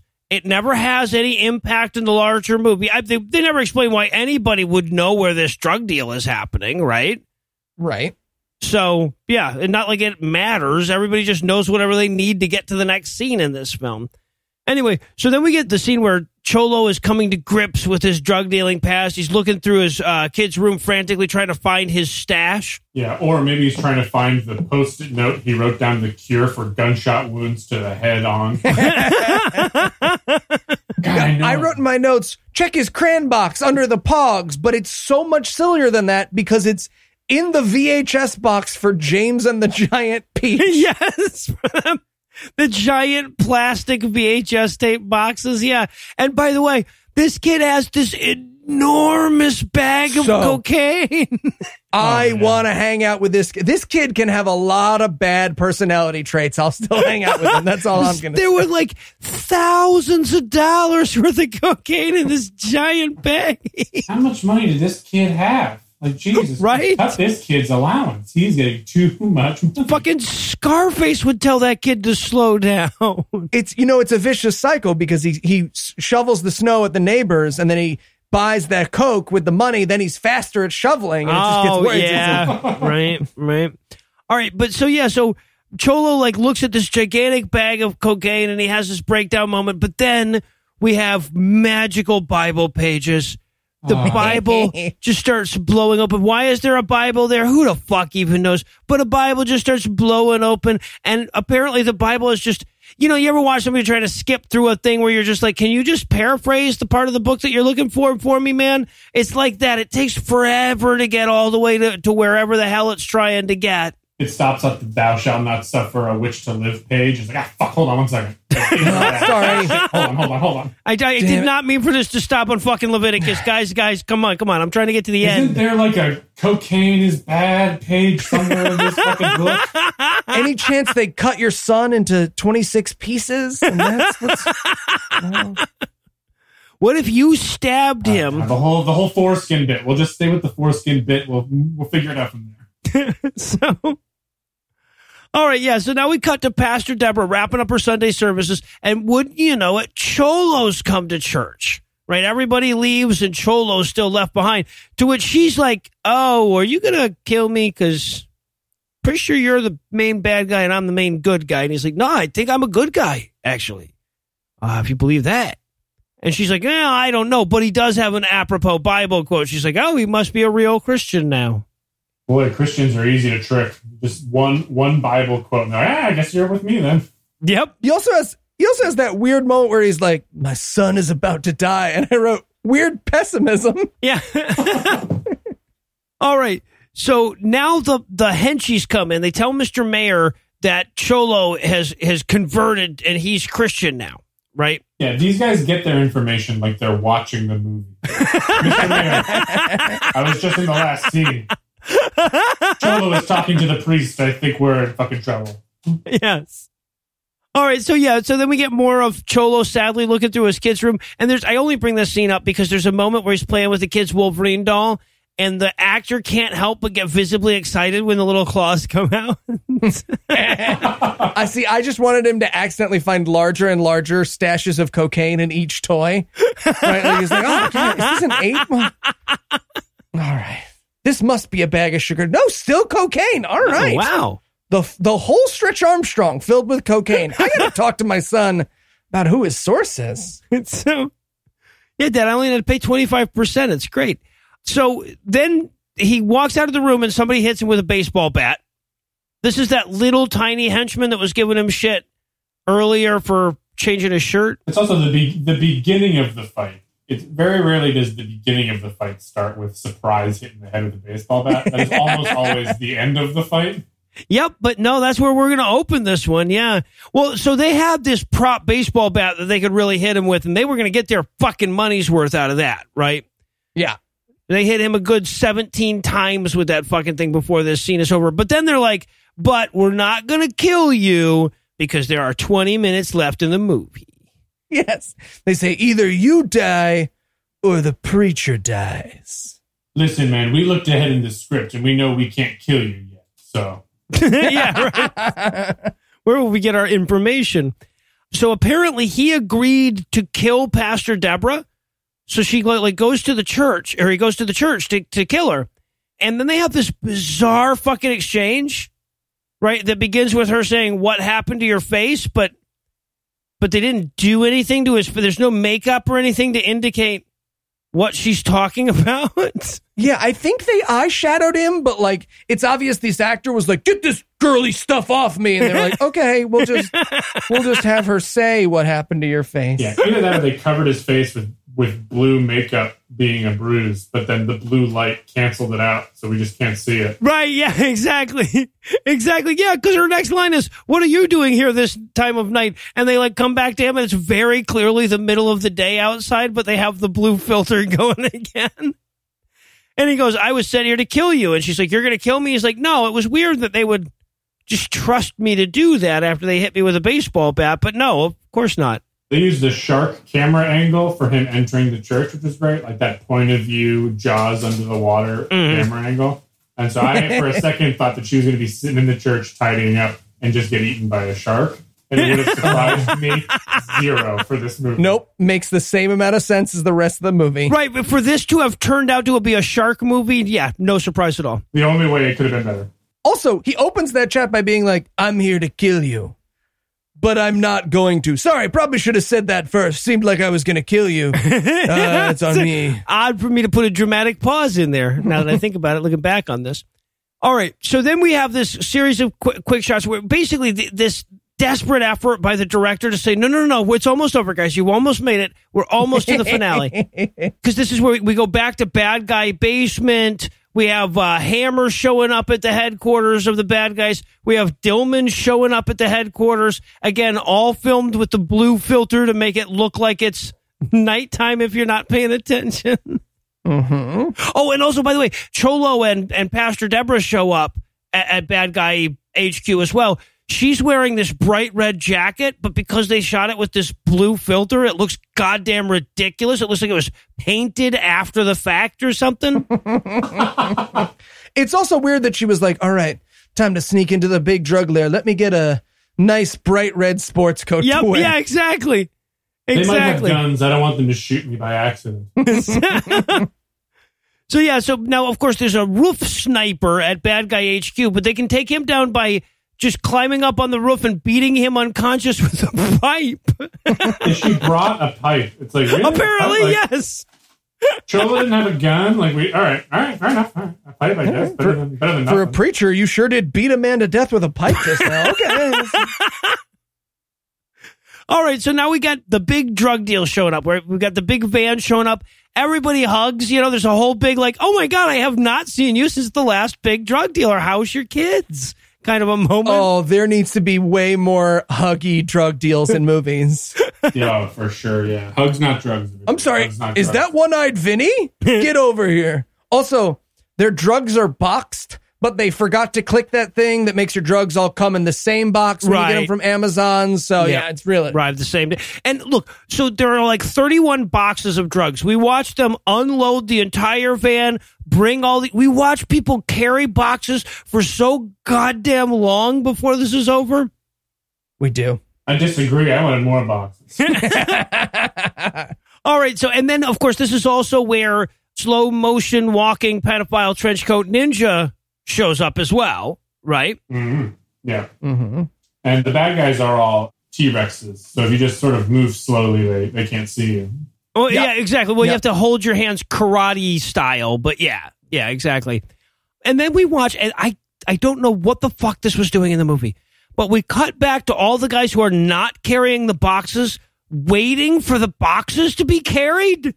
Oh, awkward silence gang is my favorite part of the movie, and I wanted so much more of it.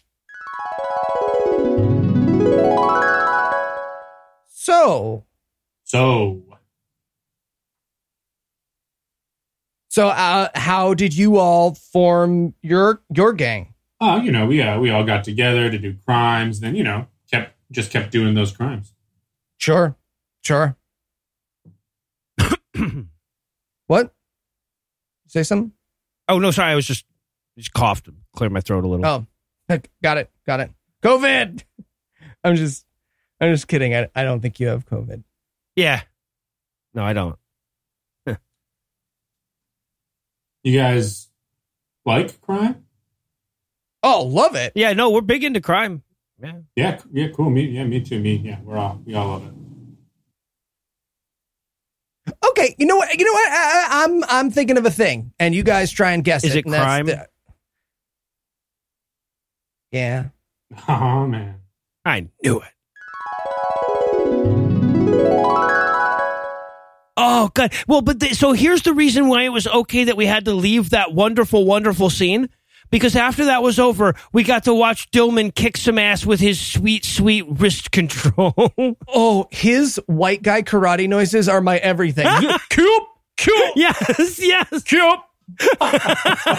Every stunt person he hits stops and is like, "Hey, man, did you say Kiop as you punched me just now?"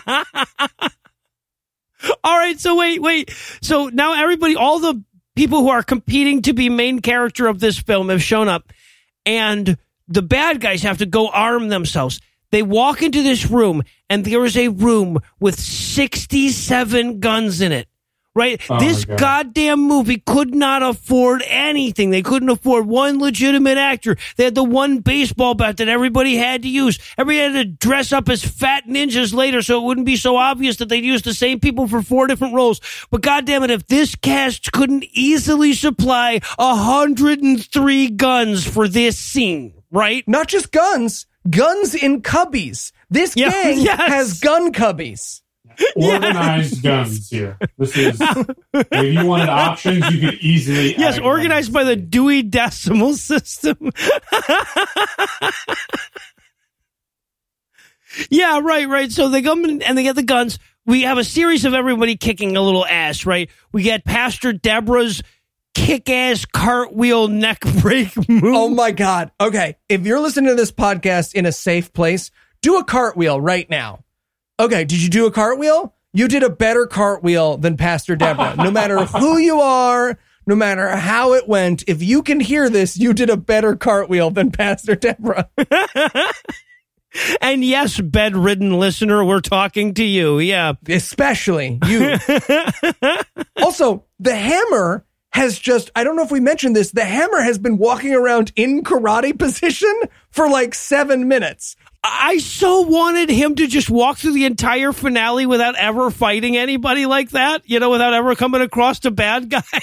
Oh, so fucking ready. He does though. He, this is where he comes across his ninja, yes, with complete with ninja stars. So yes. which Oh he my dodges. He dodges the ninja stars, but but this actor is an older gentleman who can't do a convincing dodge, so he just sort of sways to the left and right and then like pauses to check his back and his sciatica and then sways back again. And he's like, Yep, dodge those ninja stars. Yeah, okay. So now Fred Williamson for the rest of the film is going to be fighting this same guy. This guy is amazing, right? Because this guy will use like eight different martial arts weapons, which he's very clearly good at. Or he's good at like juggling, right? He's good at doing the flare with them and shit. So he'll like do like three minutes of cool tricks and shit with whichever weapon he's using, and then Fred Williamson will just hit him with a stick. This guy Literally. is the is the human embodiment of the scene in Braveheart, where every time you cut back to Braveheart, he has a different weapon, yeah. Yes, right, absolutely. right. and like nowhere to store all these weapons. Like he is, it's not like he has a backpack or a duffel bag with him. No, he's a character in Grand Theft Auto. Yeah. Oh, crazy billionaire remake. It's just we watch this ninja go to his duffel bag. Well, all right, okay. The stick- arm sticks didn't work. What about those Donatello forks? Huh? I got Donatello forks now. First of all, that's Raphael, and secondly, their size. Um, but Sick burn, bro. yeah, Eli, you look like an idiot.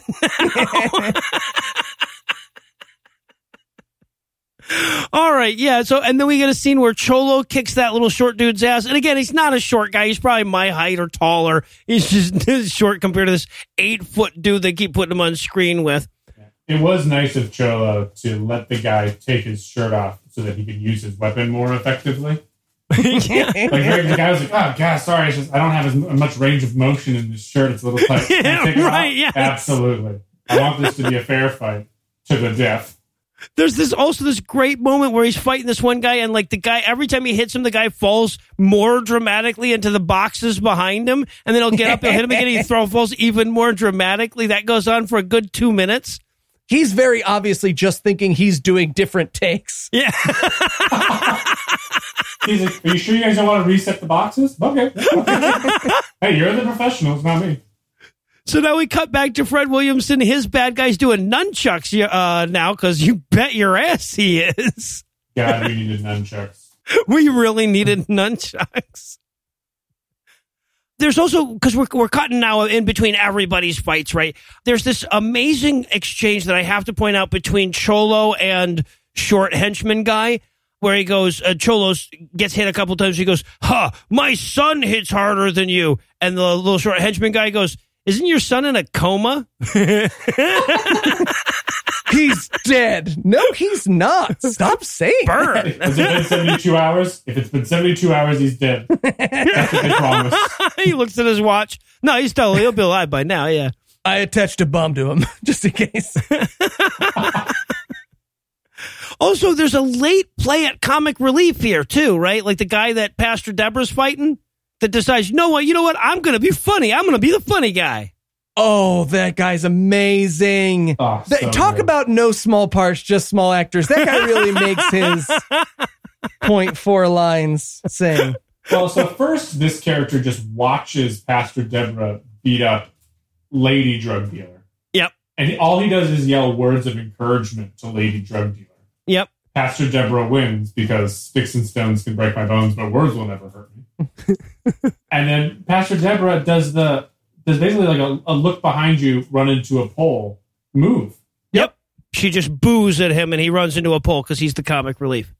Yeah.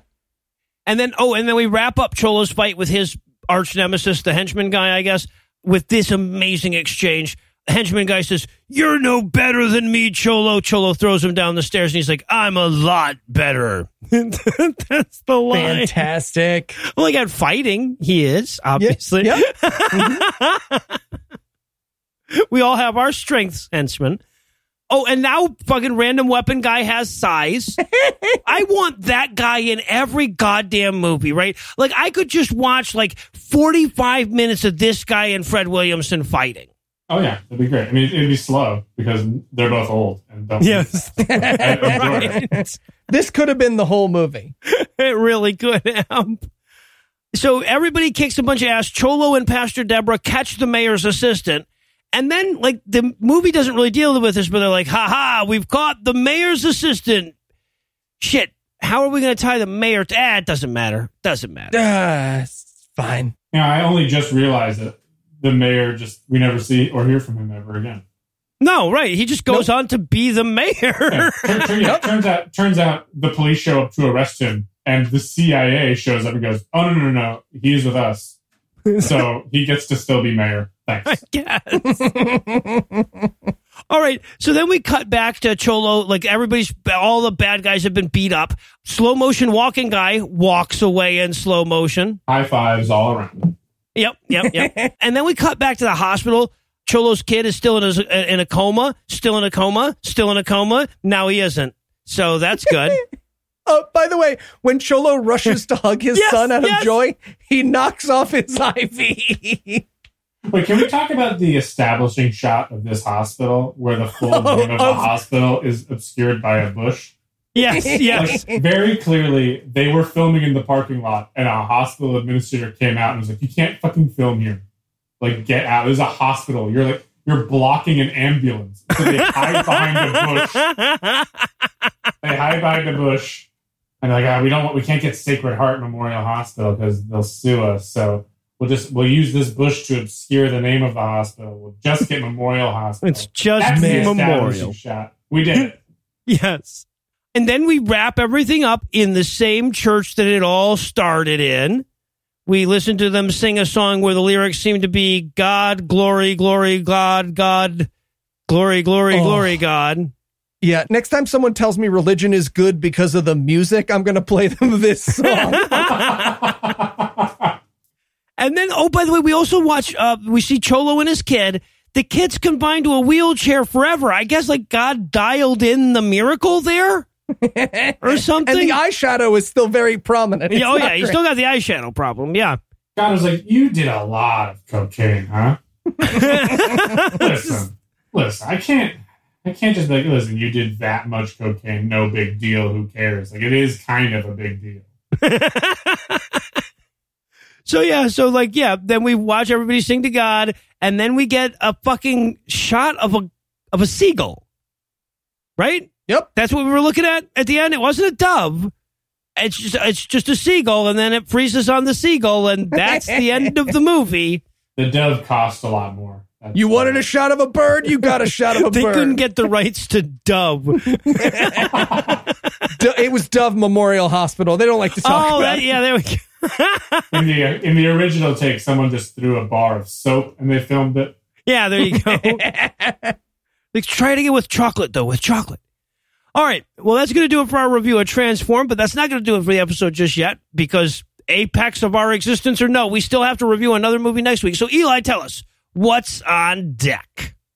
Heaven's War. All right. So, with Heaven's War to look forward to, we're going to bring episode 256 to a merciful close. Once again, a huge thanks to Devin Hader for hanging out with us tonight, and perhaps even a huger thanks to all the Patreon donors that help make the show go. If you'd like to count yourself among their ranks, you can make a per episode donation at patreon.com slash godawful and thereby earn early access to an ad free version of our episode.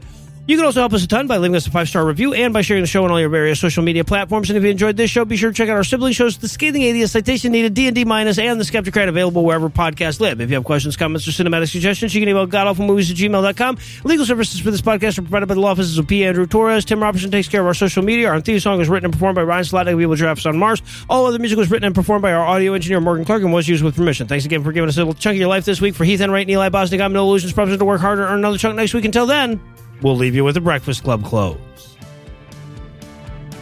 My drug of choice is Jesus. IOD on the Lord. Trenchcoat pedophile angel ninja was supposed to be Jesus, I guess. George Dillman would go on to shrink himself down and take out coronavirus once and for all in space. That pressure point stuff's real. Yes. If you ever fight me, please use it. I'm gonna gallbladder setting you to.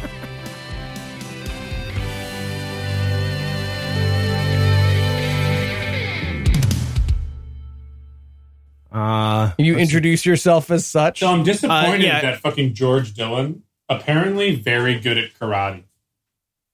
Well, yeah, yeah, no, Oh. he's a legit martial artist. He's just also full of shit. Right. He basically he basically was a legit martial artist who got a little bit of fame and went, Oh, I've risen to the top of my profession, and it turns out karate is not gonna make me a million dollars. But Right, bullshit. but will. magic karate, yeah, right. Yep, magic will. karate, yeah, yeah. Um, yeah, it's it's frustrating to know that he could also just kick my ass. You know, like uh, like it would be nice to know that like the woo is wooey, and but he could also just kick my ass without using the woo. Right, so yeah. yeah. If I challenged him to a fight, he would. He knows to not try to knock me out with chi. He will just, Yeah, he will just punch me in the throat.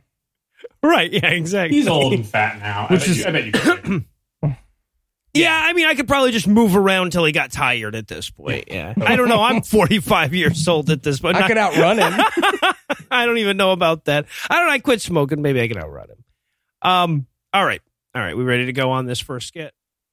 The preceding podcast was a production of Puzzle in a Thunderstorm LLC, copyright 2020, all rights reserved.